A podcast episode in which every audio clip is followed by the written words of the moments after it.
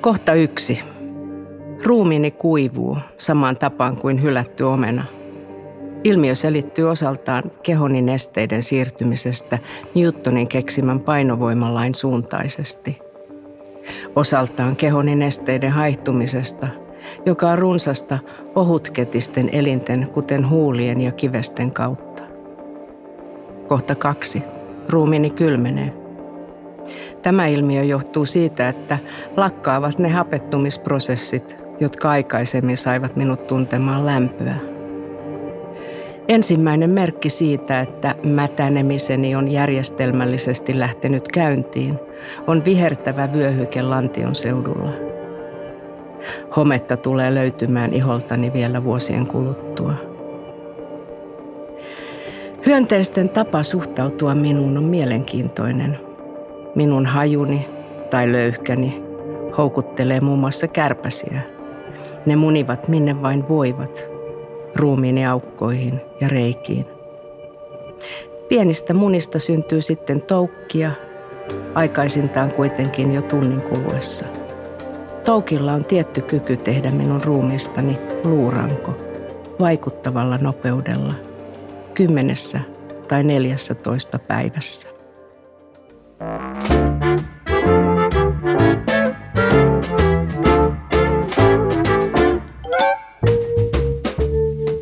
Tämä mun lukemani aika morbidi teksti oli Klaas Anderssonin runo Hamlet 66.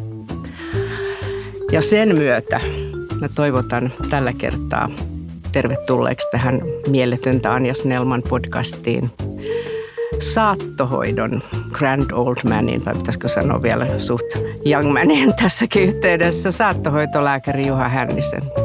Ja me puhutaan tänään sun teoksesta Työnä kuolema. Kiitoksia. On hauska olla täällä. Ja tämä siis on Kustannusoi Duodeckimin julkaisema Mieletöntä Anja Snellman podcast. Ja minä olen kirjailija ja terapeutti Anja Snellman, joka uskoo, että meidän kuolevaisten on hyvä puhua kuolemasta ihan keskellä kirkasta päivää, keskellä elämää. Sä olet Juha tehnyt työtä kuolevien ihmisten saattohoidon hyväksi ja parissa yli 25 vuotta, eikö näin? 25 vuotta terhokodissa toiminut lääkärinä ja sitä ennen tehnyt jonkun verran terveyskeskuksessa ihan ison osan tätä työtä ja nyt edelleen sitten työskentelen aihepiirin kanssa. Moni tuntee sun nimes nimenomaan työstä, jota sä teit siellä terhokodissa ylilääkärinä ja johtajana. Ja tota, usein on itsekin miettinyt semmoista kysymystä, että mikä niin kuin saa lääkärin valitsemaan tämmöisen alueen? Onko kuolema jotenkin erityisesti ja pitkään ja ehkä jo nuoresta miehestä sua askarruttanut? Ei, ei, ei, se ole, ei se ole mikään tämmöinen synnynnäinen tai geneettinen tai DNAssa oleva ominaisuus, että oikeastaan mähän valmistuin ensin Valtsikasta valtiotieteen kandiksi ja sitten sen jälkeen lähdin lukemaan lääkäriksi ja on törmännyt, mulla on hyvä ystävä, kuoli sillä ja sairasti pitkään. Siinä oli niin kuin kuoleman kanssa tekemisissä ja, ja sitten jostakin syystä niin ajauduin terveyskeskustyössäkin hoitamaan kuolevia ihmisiä ja, ja sitten sat, monen sattuman kautta sitten ajauduin tähän näin, mm. tähän terhokoditehtävään. Sä kerroit siitä ystävästäsi, mutta onko se niin kuin ensimmäinen sun niin kuin läheisen kuolema tai onko sulla kuolemaan liittyviä muistoja tai kokemuksia aikaisemmalta ajalta elämästäsi? No on mun äitini äidin ja äitini isän kuolema on, on, on sellaisia varhaisempia muistoja ja mutta, ja sitten nyt ihan sitten tuossa muutama vuosi sitten äitini kuolema, mutta ei se, ja mä uskon, että se niin semmoinen omat henkilökohtaiset kuoleman kokemukset kuitenkaan oli semmoinen merkittävä sysäys tähän, tähän työhön. Että ehkä se, että mä luin lääkäriksi, mutta toisaalta olin saanut humanistisen peruskoulutuksen, niin, niin semmoinen, mitä humanistilääkäri voisi tehdä, niin, niin tämä tuntuu yhdeltä, yhdeltä mahdollisuudelta. Sitten toisaalta silloin, kun mä aloitin 90-luvulla, eli hirvittävän kauan voi sanoa, että on Grand Old Man, niin, niin silloin tästä Suomessa niin ei oikeastaan kovin moni ollut kiinnostunut. Oli joitakin ihmisiä, mutta tota, noin, tämä ei ollut sillä tavalla yleisesti tunnettua ja, ja sillä ei puhuttu, puhuttiin saattohoidosta, ja puhut, mutta ei puhuttu vielä palliatiivisesta hoidosta ja se oli niin semmoista neitsellistä aluetta. Mutta täytyy ihan täsmällis kysyä, että mitä sä muuten opiskelit siellä Valtsikassa? No mun pääaine oli sosiaalipolitiikka Aa. ja sitten luin käytännöllistä filosofiaa. Musta oli aina niin hauska, että aina niin oli teoreettinen ja käytännöllinen filosofia, niin se käytännöllinen filosofiakaan ei tietysti hirveän käytännöllistä ollut niin kuin siinä mielessä, kun insinöörisen ajattelisi, mutta siellä no, niin olin Oiva Ketosen luennoilla muun muassa ja Jussi Tenkun ja Jan von Platon ja niin edelleen. Silloin kun sä sitten tavallaan päätit erikoistua tai ajauduit tai kiinnostuit nimenomaan saattohoidosta, niin oliko siihen niin kuin tunkua vai tuntuuko se, kun se kuvasit, että siitä ei palliatiivisesta hoidosta kai vielä oikein niin kuin puhuttu, että oliko se vähän niin kuin, sanoit, kun se oli niin kuin neitseellistä aluetta tai vähän niin kuin... Ei siihen mitään tunkua ole, se piti lähteä käymään, kävin semmoisia lyhyitä reissuja paljon ulkomailla, Englannissa kävin ja, ja, ja, ja sitten se, mikä oli hauska, kävin Kreikassa sellaisessa palliatiivisen hoidon kongressissa, jossa tota vasta perillä huomasit, että kaikki puhuu kreikkaa siellä, mutta, ja mä en osaa sanaakaan kreikkaa, joten siitä tuli turistimatka. Mutta se piti hakea ne vaikutteet jostain muualta ja lähteä kehittämään itse. Ja meillä oli tämmöinen pohjoismainen yhteistyöhanke, missä me kehitettiin tätä opetusta ja koulutusta, missä, mistä syntyi sitten tämä nykyinen palliatiivisen lääketieteen yhdistys ja palliatiivisen lääketieteen erikoisosaamiskoulutus. Me palataan tähän vielä tähän palliatiiviseen hoitoon tuonnempana, mutta tota, jos ajattelee tätä ehkä kulttuurista ilmapiiriä tai keskusteluilmapiiriä silloin, kun aloitit tuon ja nyt, niin tota, okei, okay, että kyllähän ehkä kuolemasta silloin ei puhuttu tai se oli ehkä piilossa, onhan se nytkin osittain tavallaan ihmisten kuoleminen tai, tai sitten sanotaanko semmoinen niin realistinen kuoleminen tai reaali maailmassa kuoleminen. Toisaalta nythän on niin kuin eri, eri asia se, että meidän lapset ja, ja lastenlapsetkin, niin ne, ne koko oikeastaan päivittäin näkee semmoista fiktiivistä kuolemaa, lukevat, pelaavat päivittäin ikään kuin, että se kuolema on jossain. Se luuraa mm. tavallaan semmoisena niin tapahtumana. Dekkarit käsittelee, kuolinsyyn tutkijat on kaikissa sarjoissa semmoisia staroja, niin mm, onko se vaikuttanut jotenkin asiaan tämä, puhun tämmöisestä fiktiivisesta niin kuin kuoleman läsnäolosta rikoksiin liittyen useimmiten?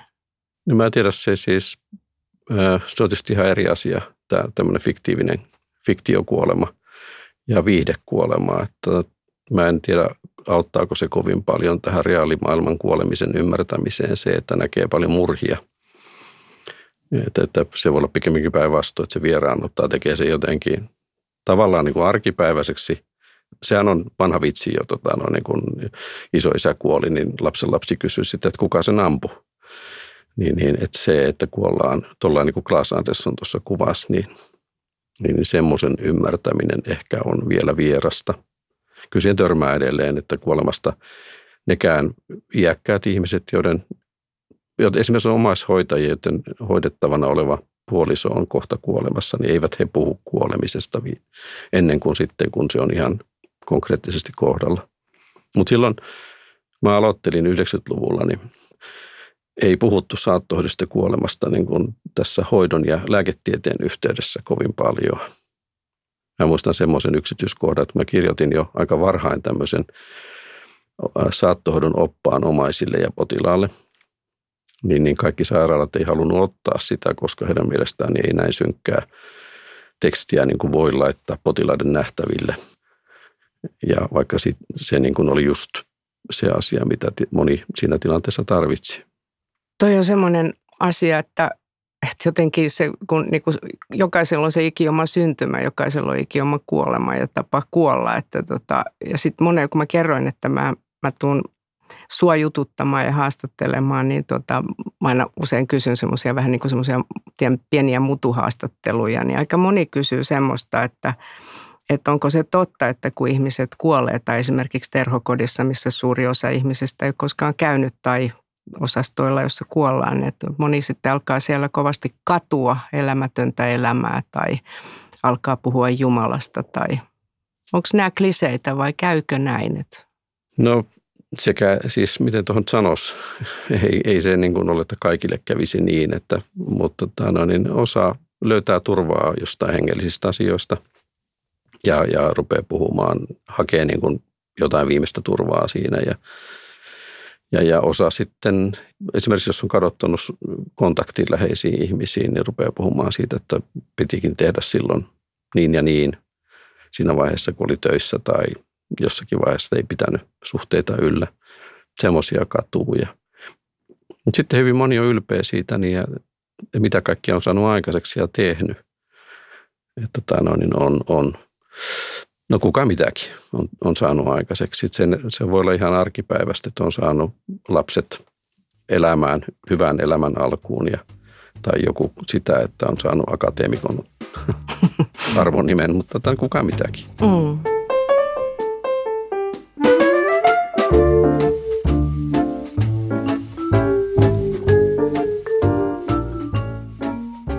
Tuossa sun kirjas alussa sä puhut, että vähän siinä prologissa, että, että vähän niin kuin huolissasikin tai muuta, että kuolevien hoito on joltain osin muuttunut semmoiseen suuntaan, mistä sä et ehkä ole pitänyt. Niin mitä kaikkea sä sillä tarkoitat? No mä on, mm, ehkä lähinnä tarkoitan sitä mm, medikalisaatiota ja sitä, että rakennetaan organisaatioita niin kuin sieltä organisaatio kaavion näkökulmasta. Ja sitten ihmisten pitäisi istua siihen systeemiin, kun sen sijaan, mitä nykyään ehkä enemmän ollaan jo huomattu, että pitäisi lähteä katsoa, että miten tämä vaikuttaa ihmisten elämään. Nyt mä kävin tuossa kolme päivää sitten tapaamassa just yhtä tämmöistä omaishoitajaa, joka läheinen oli viikkoa aikaisemmin sairastunut syöpään. Ja siinä niin kuin kaikki kohtaamiset, kaikki niin kuin palikat oli kohdallaan siellä järjestelmässä, missä se missä se palvelu olisi ollut. Mutta ei tämä ihminen tiennyt, mistä hän sinne löytää. Ei hän tiennyt, keneltä hän voi mitäkin kysyä.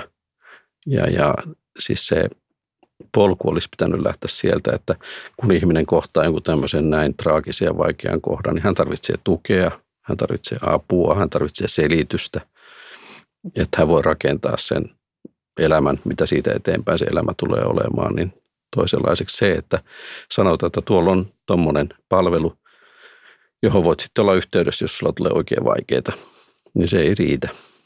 Tota, sä kuvat tuossa myös hyvin, että kun sä hait silloin terhokodin johtajaksi, oliko se 93, niin sitten haettiin sellaista henkilöä, jonka tehtävänä oli saattohoidon kehittäminen, hoitokulttuurin vaikuttaminen, siihen vaikuttaminen ja innovointi. Ja nyt sitten just niin kuin sä sanoitkin, niin haetaan jotain sellaista organisaatiostrategista, operatiivista tai taloudellista johtamista muutosjohtamista ehkä, niin mikä onko tämä niinku tehokkuusajattelua, pitääkö tota säästää rahaa vai, vai onko tämä joku iso asennemuutos? Tietysti medikalisaatiosta kun me puhutaan, niin sehän on sitten niinku, se vaikuttaa jo esimerkiksi niinku mielenterveyden puolelle ja laajasti ottaen semmoiseen niinku isoon ajatteluun, että mitä ihmiset potee, miten hoidetaan. Että onko tämä kysymys niinku ajasta ja läsnäolosta, jota ei ymmärretä, että miten paljon sitä tarvitaan ja tukea vai mistä on kysymys? Että No on siitäkin kysymys, mutta tämä on myöskin tämmöinen systeemimuutos, että, että terhokotihan on ajautunut, niin kuin kaikki saattohoitokodit, enemmän marginaaliin.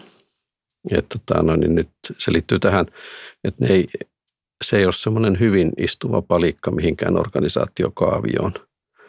Niin nyt sitä täytyy niin kuin yrittää tavallaan istuttaa sinne, jotta sen toiminta voisi jatkua. Että se semmoinen, mitä silloin aikana aloitettiin, mitä mä kuvaan tämmöistä, me oltiin vähän – irrallaan. Mielellään käytetään tätä luovaa hullutta mm. termiä siitä, että me tehtiin kaikkea semmoista, mikä tuntui oikealta ja hyvältä ja me saatiin tehdä.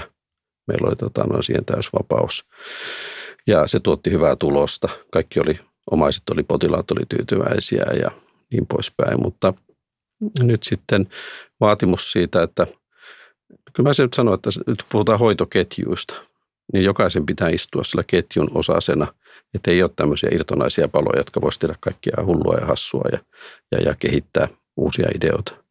Vähän niin kuin vapaa, tämmöisellä vapaalla metodilla.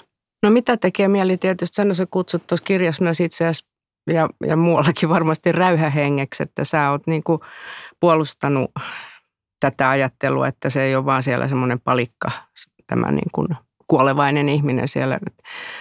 Mitä voi tehdä? Miten käy sitten tämän saattohoidon ja palliatiivisen hoidon, jos räyhähenkiä. Onko sulla niin kuin perintöprinsessoja ja prinssejä tässä niin kuin tulossa sitten vai? Ei sillä jos... oikein, tämä nyky, nykyyhteiskunta tai nykykulttuuri oikein suosi semmoista, että se suosii virallisempaa ja, ja tota, no, millä on hyvätkin puolensa. Totta Mitkä kai. ne hyvät puolet on sitten? Se on järjestäytyneempää, organisoidumpaa, se, että tämä on systemaattisempaa ja ehkä pystyttäisiin laajemmalle levittämään sitä osaamista. Ehkä se pikkusen sieltä aloita kapenee se osaaminen, että se semmoinen kuunteleminen ja ihmisen niin kuin muidenkin kuin fyysisten ongelmien ymmärtäminen, niin ehkä vähän ohenee. Siinä on, mutta sitä voidaan parantaa tietysti. Ja nyt tehtiin tutkimus ilmestyi just viimeisessä lääkärilehdessä, niin lääketieteen opiskelijoiden arvioista opetuksesta palliatiivisessa hoidossa.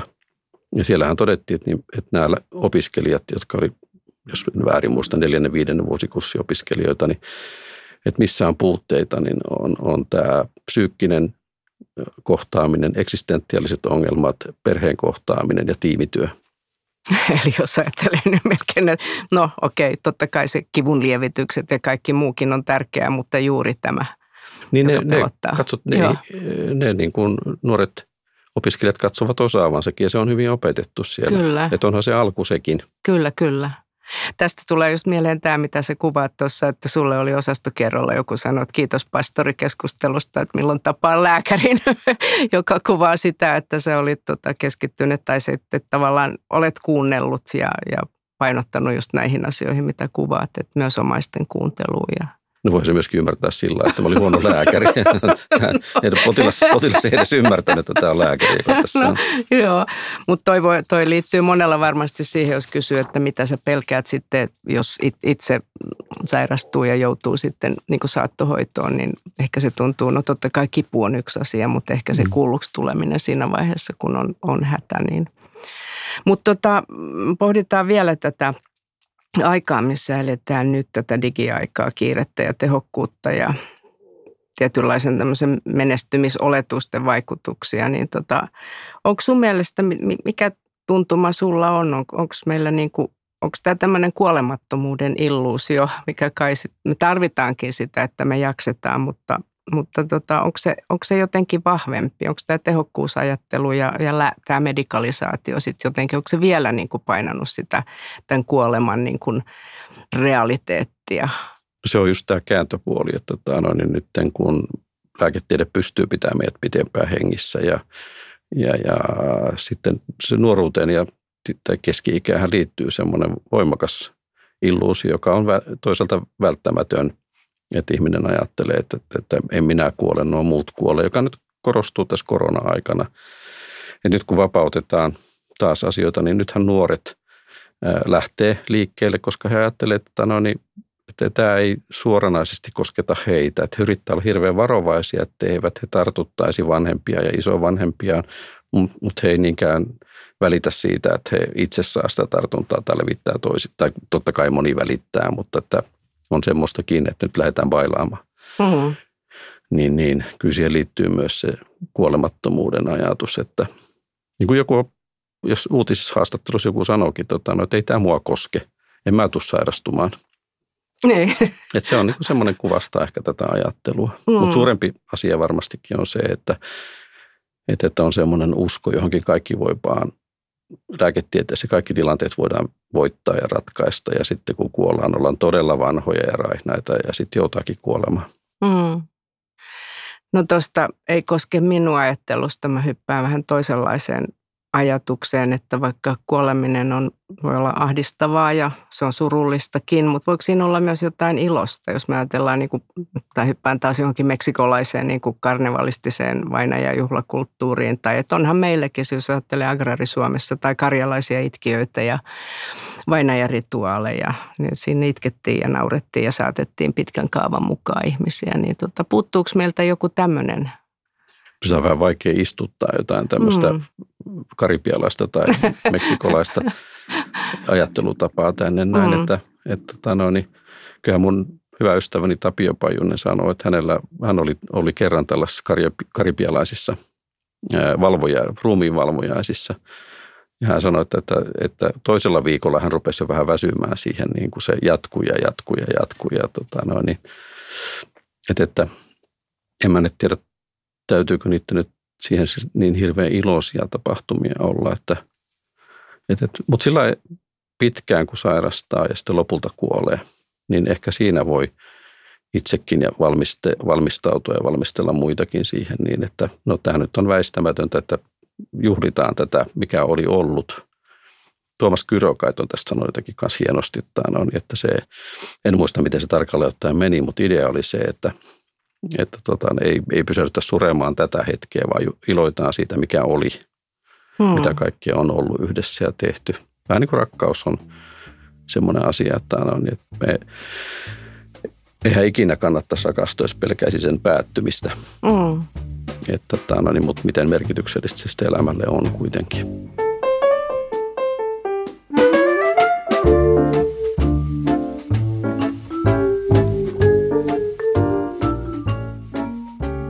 Sä oot tehnyt pitkän, pitkän uran siellä saattohoidon ja palliatiivisen hoidonkin parissa. Miten se on vaikuttanut sinuun ihmisenä?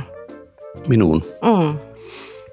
No se on ainakin vaikuttanut, että mun lapset sanoo aina, että tota, no niin, aina kun mä sanon, että mulla on joku esiintyminen tai mä oon kirjoittanut jotain, että ei voi olla totta, että taas sitä samaa. että, tota, no niin, kyllä tämä on niin ollut semmoinen aika iso osa, osa niin kuin koko elämää – että se ei ole pelkästään ollut työ, jossa käy, vaan että, että sitä on kun saunassa lauteella istunut, niin sitä on miettinyt tota, jotain, jotain ongelmakohtaa tai jotain muuta. Mutta se aina kysytään sitten sitä, että miten se vaikuttaa omaan kuoleman pelkoon. Mm. Niin ei paljon mitenkään. Yhtä lailla pelottaa tai ei pelota kuin ennenkin. Et mä oon aika arka esimerkiksi tämän koronan suhteen. Mä en yhtään Mun piti tännekin tulla itse asiassa moottoripyörällä nyt, kun mä en halunnut mennä bussiin. Kyllä mä voin, uskallan mennä jo bussiinkin, mutta no niin, ei se niin kuin tuo semmoista rohkeutta, että nyt kun on nähnyt kuolemaa ja paljon rauhallisia kuolemia, että ei se ole kamalaa, ei se olekaan. Mutta se on kuitenkin päätös ja loppu, niin, niin se, ehkä se on se, mikä sinä tuntuu pelottavalta. No nyt sä oot jäänyt eläkkeelle tästä työstä. Mitä sä vielä teet asian parissa, kun kuitenkin olet aktiivinen? No mä oon tuossa valmistelemassa tämmöistä saattohoitoa koskevaa lakiehdotusta ministeriössä yhdessä ryhmässä. Sitten meillä on tämmöinen omaishoitaja- ja saattohoitohanke, missä me pyritään niin kuin omaishoitajille luomaan valmiuksia, ennakoida sitä, miten he voisivat paremmin olla varautuneita tähän tulevaan. Ja sitten olen aika voimakkaasti ollut mukana tässä eutanasia-lakia ajavassa liikehdinnässä myöskin ihan pohjoismaisella tasolla. Eutanasia-keskustelu aina vähän aaltoilee. Välillä se nousee taas meille keskusteluun. Missä me ollaan nyt menossa? Miten sä koet sen? No se keskustelu varmaan ihan samanlaista edelleen, että, mutta nyt ollaan pohtimassa sitä, että mitä edellytyksiä Suomessa olisi eutanasia-lain tekemiselle. Ja tämä ryhmä miettii, siellä on juristeja ja lääkäreitä, niin miettii, että minkälaista ehdotusta hallitukselle tästä voisi tehdä.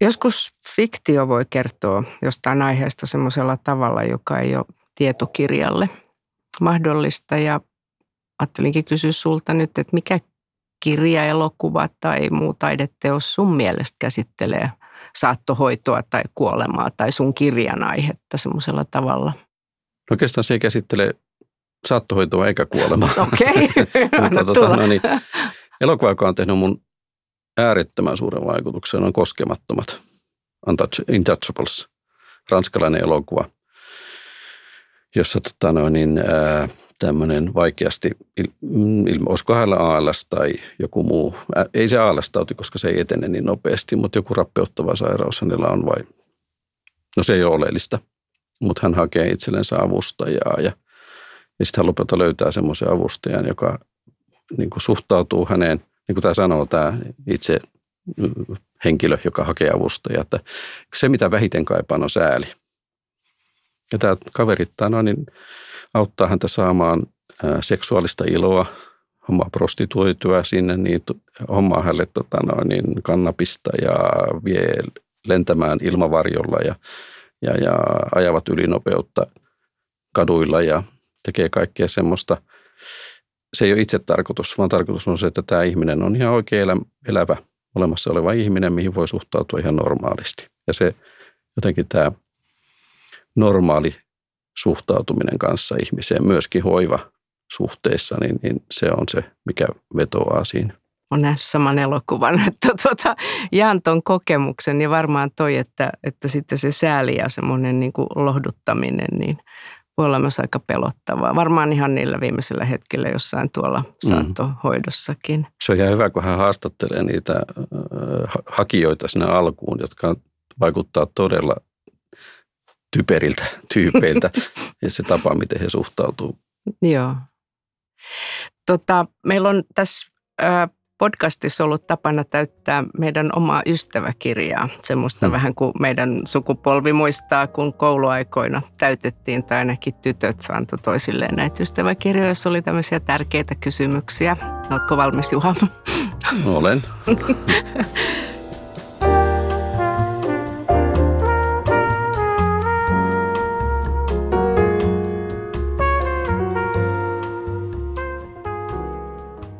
Mikä oli sun unelma-ammattis? Muistatko, tai oliko sulla poikasena tai nuorena miehenä? No itse asiassa musta, mä hain teatterikouluun ja musta olisi, siis ei pitänyt tulla, vaan olisin halunnut tulla teatteriohjaajaksi. Mä hain ohjaajalinjalle teatterikouluun ja se oli semmoinen, mä harrastin nuorisoteatteria ja mutta valitettavasti mulla ei ollut tähän riittävästi lahjoja, että mä en, en sitten päässyt sinne. Okei. Milloin sä olet onnellisimmillaan? Mä oon aika paljon, aika useasti onnellinen, että mulla on tosi onnellinen avioliitto ja mulla on nyt uusi koiranpentu. Ja tota, no ihan tämmöinen arjessa on aika paljon semmoista onnen tunnetta. Kehen historialliseen henkilöön sä olisit halunnut tutustua? Ai niin, tämä mun piti varautua tähän. Joo. Tota noin, niin siis useimmitenhan nämä historialliset henkilöt, jotka on jollakin tavalla ollut vaikuttavia jonkun kirjallisuuden tai muun kautta, niin sitten kun ne on lukenut elämänkertoja, ne on ollut tosi veemäisiä ihmisiä. että tota no, niin, ää, jossakin vaiheessa mä ajattelin Nietzscheä sellaisena henkilönä. Mä ymmärsin, että hän oli tosi ikävä ihminen. Mutta tota no, niin sitä, että jos olisi päässyt niin kuin ymmärtämään ja kuulemaan, miten hän perustelee ajatuksiaan, niin se olisi voinut olla yksi sellainen. Okei. Minkä, jos jonkin taidon sä haluaisit vielä oppia? Mä kävin tota noin, niin, laulutunneilla tuossa muutama vuosi sitten, reilu vuoden, mitä hän siitä olisi. Mä oon vieläkin yhteydessä mun lauluopettajaan, mutta, mutta tota noin, niin sitten se jäi. Että jotain musiikkiin liittyvää haluaisin oppia. Mä oon laulanut kanttoris kuorossa lapsena ja sitten harrastanut jonkin verran laulamista ja mä medikanttokuoron näihin testeihin, menin laulutesteihin ja läpäisin ne. Ja se riitti mulle. Mä sanoin, että en mä tuu tänne, mulle riitti, että mä läpäisin tämän testin. Okei. Okay. No ehkä vielä jonain päivänä. Mä en nyt kysy nyt, enkä kysy, että pelkäätkö itse kuolemaa, mutta pelkäätkö se mitä? Onko asioita, joita sä pelkäät? Mm, kyllä mä pelkään kaikkia menetyksiä. Että tota, no, niin se, niin kuin tuossa sanoin, se, että ihmiseen tai koiraan rakastuminen tota, no, niin, niin, tarkoittaa myös sitä, että se joskus loppuu jomman kumman kuolemaan tai eroon tai johonkin muuhun, niin ne, ne on sellaisia hetkiä, jotka tuntuu pahalta ajatella. Onko sulla elämän mittaan ollut ikiomaa mottoa ja jos on, niin minkälainen? On ollut. Itse asiassa mä olen sitä ajatellut tämmöistä, että jos sinua provosoidaan, älä provosoidu. Mutta kun mä en, en pysty noudattamaan sitä. Okei, okay, no motto silti. Okei, okay, hei kiitos Juha Hänninen tosi paljon tästä haastattelusta. Kiitos sinulle.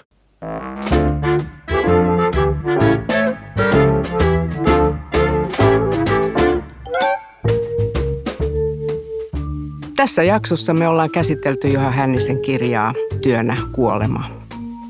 Sä voit ostaa tämänkin kirjan Duodeckimin verkkokaupasta osoitteesta duodeckim.fi. Ja tämän podcastin kuuntelijat saa Duodeckimin yleisistä tietokirjoista 30 prosentin alennuksen koodilla podcast.